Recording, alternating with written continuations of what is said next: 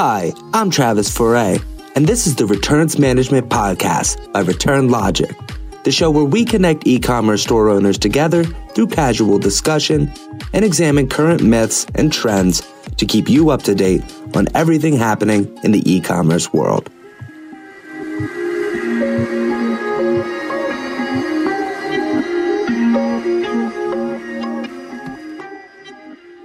So, David, lately I've been hearing more and more about serial returners. Why do you think that is? Well, Travis, 2020 changed how people shop. With more and more people turning to online shopping, finding the right size, the right fit, the right color, all that became a lot more challenging, and retailers had to find creative ways to adapt. So they started offering things like free return shipping to everybody. And this led to a phenomenon called bracketing and even other uh, practices that may be convenient for shoppers, but can negatively impact a retailer's bottom line. Yeah, that makes a lot of sense. Come to think of it, I've seen a lot of companies cracking down on their return policies lately. But before we do anything else, let's define what a serial returner is. So, David, who would you consider to be a serial returner? Percy Harvin. Wow, you Vikings fans are something else. No, David, not a football returner. I'm talking about e commerce returns. Yeah, forgot fantasy football is over, and now I have to get back to the real world. Anyways, a serial returner at its most simple form could just be a customer who returns what a company deems to be an excessive amount. So, a serial returner would do something like order a bunch of different sizes, colors, or models of a product to just choose one or two and then send the rest back? Exactly. That's a great example. However, there are multiple types of serial returners beyond just that example and beyond Percy Harvin. Awesome. Let's go ahead and touch on some of those. All right. So, what are the types of serial returners? The first type of serial returning is called wardrobing, or people who wear an item one time and return it. Okay, so would an example of that be like when someone buys a product for an event, say a wedding, wears it to the event, and then returns it afterwards? Exactly. The issue here is that the shopper never intended on keeping the product, just to wear it once so they could post it on social media or wear it to that special event, whatever. Wow, yeah, that has to be frustrating for retailers, especially with the high shipping prices and thin margins, as we just talked about. Exactly. But what's another type of serial returning? Yeah, so I have a bit of a new one. I want to introduce a new type of serial returner that no one has really talked about yet, but has popped up over the past few years. Okay, you visionary, go ahead. Okay, so I'm not going to name any names here, but there are some shoppers who have realized they can take advantage of return policies over and over again to get discounts on their purchases. For example, some retailers offer discounts or store credit to promote exchanges. Well, if I'm a shopper, I'm going to do that over and over again because it's saving me money and I don't care about transportation fees, logistics costs, restocking fees, etc. All of those costs affect the retailer just so a shopper can get a 10% credit. So let's call this type of shopper a swindler returner. Yeah, I'm definitely guilty of that. And Travis, you've been watching way too much Netflix, but I'll take it. But can't retailers catch on to that behavior and blacklist a customer who does that? Yeah, I mean, sure they could, but what if it's a shopper who buys a ton of products from you? Then you just blocked a shopper with a high customer lifetime value from shopping with your brand, and then they churn and you lose all of that money. That's fair. Okay, what else? So, another type of serial returning behavior could be counterfeit product switches. What on earth is that? You know, it's funny you asked that, David. In this case, the shopper may buy a counterfeit item for the fraction of the authentic item's value then purchase the real thing from an authorized seller and return the fake item to that seller for a full refund. So, for example, I could buy a Gucci belt and then buy a counterfeit Gucci belt, send back the counterfeit to Gucci, and not only do I get to keep the real belt, but I also get a refund for the fake belt that I sent back. Interesting. So if I went to Mexico and got a $20 pair of Ray-Bans I could essentially return those for a new pair. Interesting. Shoppers find all sorts of ways to surprise you. I actually haven't heard of that one before, but it sounds like it would be a huge loss since that counterfeit product obviously isn't able to be resold. Yep, exactly. Interesting. Another type of serial returning that we could mention is cross retailer returns. So, in this scenario, the customer takes an item that has either been stolen or purchased elsewhere for a lower price and initiates an in store return with no receipt and gets a refund to a gift card or cash. Yeah, so kind of like that Harvard case study where someone returned a used tire to Nordstrom and then they still accepted it because they wanted to have exceptional customer service. But in reality, that's a pretty bad business practice. Yes, correct. Wow, yeah. So you can really see why some retailers take this so seriously. So, David, are there any other types of serial returning behavior? Great question. Uh, the last type is tag switching. Items that have plastic tags are most at risk for being fraudulently returned. Why? Because anybody can go grab a tag gun on Amazon for five bucks. They can tag their item, bring it back into the store, get a new one, and it doesn't even matter what condition it's in because the tags are still on it. Wow, and that's a pretty cheap method. But my question is where on earth did all of these serial returners come from? Great question. Um, I would say the pandemic is the obvious answer there. You know, not only could shoppers physically not enter brick and mortar stores due to government lockdowns, they also just didn't want to. Anxiety and nervousness of feeling like you were going to get sick is, is way too much to justify going to a, a store to drop something off. Yeah, that's a great point. And actually, now that I'm thinking about it, I totally forgot that at one point we were actually told not to leave our houses unless necessary. So now you have a lot of bored adults who are usually at work or out shopping or finding other ways of entertainment who are now just stuck in their homes with nothing to do. Exactly. We all needed those little dopamine hits from buying something new. Yeah, that we did. And I imagine on top of that, you have companies like Amazon who have made free returns the standard option for shoppers. Right. So now, not only do you have a ton of people locked in their homes bored with nothing to do, but you also allow them to return items at no extra charge. Okay, I see where you're going with this now. So some shoppers realized they could order all of their items and use their house basically as their own personal fitting room and then just send back anything they didn't like or that they didn't want to purchase.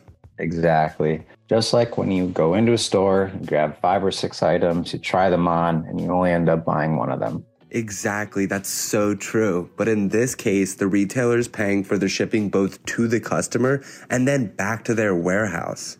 And a huge percentage of those products that make it back aren't even in good enough condition to be resold. I think it's only like 10% of products get resold. So shipping is a huge source of the cost, but so is all that liquidated product. Right. And we also haven't even mentioned the cost of transportation and labor as well. So overall, we can see that returns can get really pricey really fast. Exactly. And, and I can't stress enough how returns can have a huge, huge impact on a retailer's bottom line. I couldn't agree more. So it seems like at this point, serial returners are a no go. But are there any reasons why serial returners wouldn't be bad for businesses? I guess what I'm asking is what are the pros? That's a great question. So it seems like there wouldn't be any, right? However, if 20% of your customers make up 80% of your sales, they're bound to return items. Surprisingly, the shoppers who return the most items might be the ones who also purchased the most items. Okay, so what you're saying is it's more likely for a loyal shopper to return multiple items versus, say, a first time shopper? Course, that, that's not always the case, but essentially, yes. Sometimes it takes a bit to learn what size works when a shopper first gets introduced to a brand, but things like color or fit can always change with any new product release. That is very true. So, if a retailer is to take a serious stance on serial returners, they need to make sure that those shoppers are showing signs of one of the serial returning types we mentioned before. Correct. If retailers start banning shoppers left and right who return items, there are going to be some serious consequences on their profits. Okay, so if that's the case, David, how can retailers manage serial returners? Great question. One of the ways retailers are cracking down is by scrutinizing their entire return policy to see if it's actually profitable or if they're operating at a loss and might not even know it. That's right, David. And some of the largest brands on the planet realize that and have made some significant changes. And I imagine a lot more retailers will follow suit. Exactly. I was reading that 60% of larger companies are changing their return policies in 2023. Companies like REI, Zara, Axon, Anthropologie, etc. But the question is, why are they all changing their policies now? But let's go through some specific examples first. Kohl's is no longer paying for return shipping costs. Bath and Body Works has now limited its previously wide open return policy to 90 days and to $250 per customer over that period. LL Bean, Dillard's, J. Crew, REI, Zara, they're all now deducting a fee for returns made by mail. And lastly, H&M recently announced it's testing a return fee for online orders in some markets. Those are some serious changes. And it's interesting that it's coming from big companies such as these who may have an easier time with returns affecting their bottom line versus just smaller companies who need to recoup the cost of returns in some way. Yeah, I couldn't agree more. So, besides cracking down on the entire customer base and return policy, what are some other ways that retailers can manage serial returners? Great question. Uh, there are a few things that come to mind. Obviously, with some of the advancements in technology lately, there's things like augmented reality. So shoppers can have a virtual fitting room, so to speak. And, and that's become a lot more powerful and useful. Yeah, and let's not forget about using returns data to improve product description pages, turn down ad spend on underperforming products, and using returns data to just overall improve products. Of course. I mean, that helps mitigate the need for shoppers to make a return to begin with. Exactly. But one of the final tactics I'll mention is segmenting shoppers. Hmm. How do you mean? Well, you could basically give different shoppers different post purchase workflows. I'm still not sure I know what you mean. Well, for instance, I could offer free return shipping to my highest scoring customer lifetime value shoppers.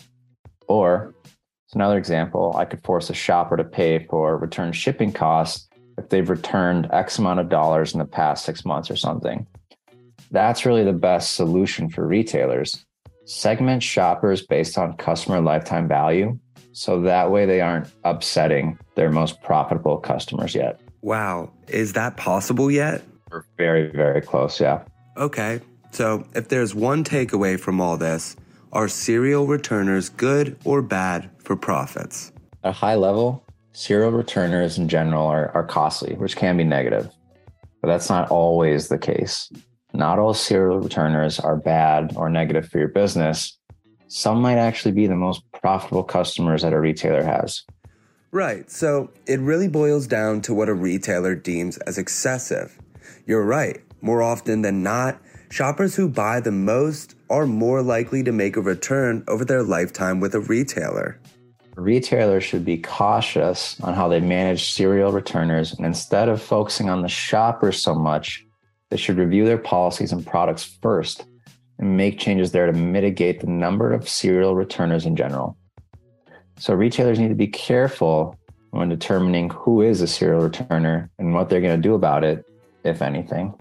Completely agree. So the question boils down to is it worth losing the customer as a whole if they return too much?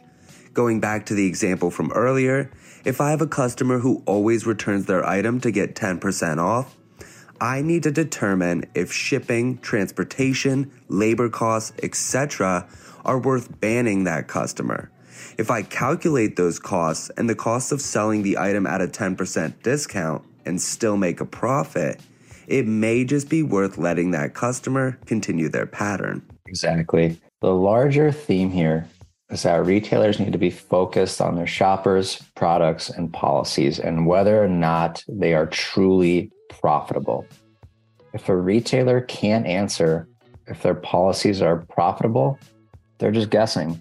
And guessing is ultimately what kills scalability. Totally agree. Retailers should look at serial returners like bad drivers. They'll always be out on the road. You just need to keep an eye out for them. Well said. Well, that's all we have for today, folks. Thanks for joining, and we'll see you guys on the next episode.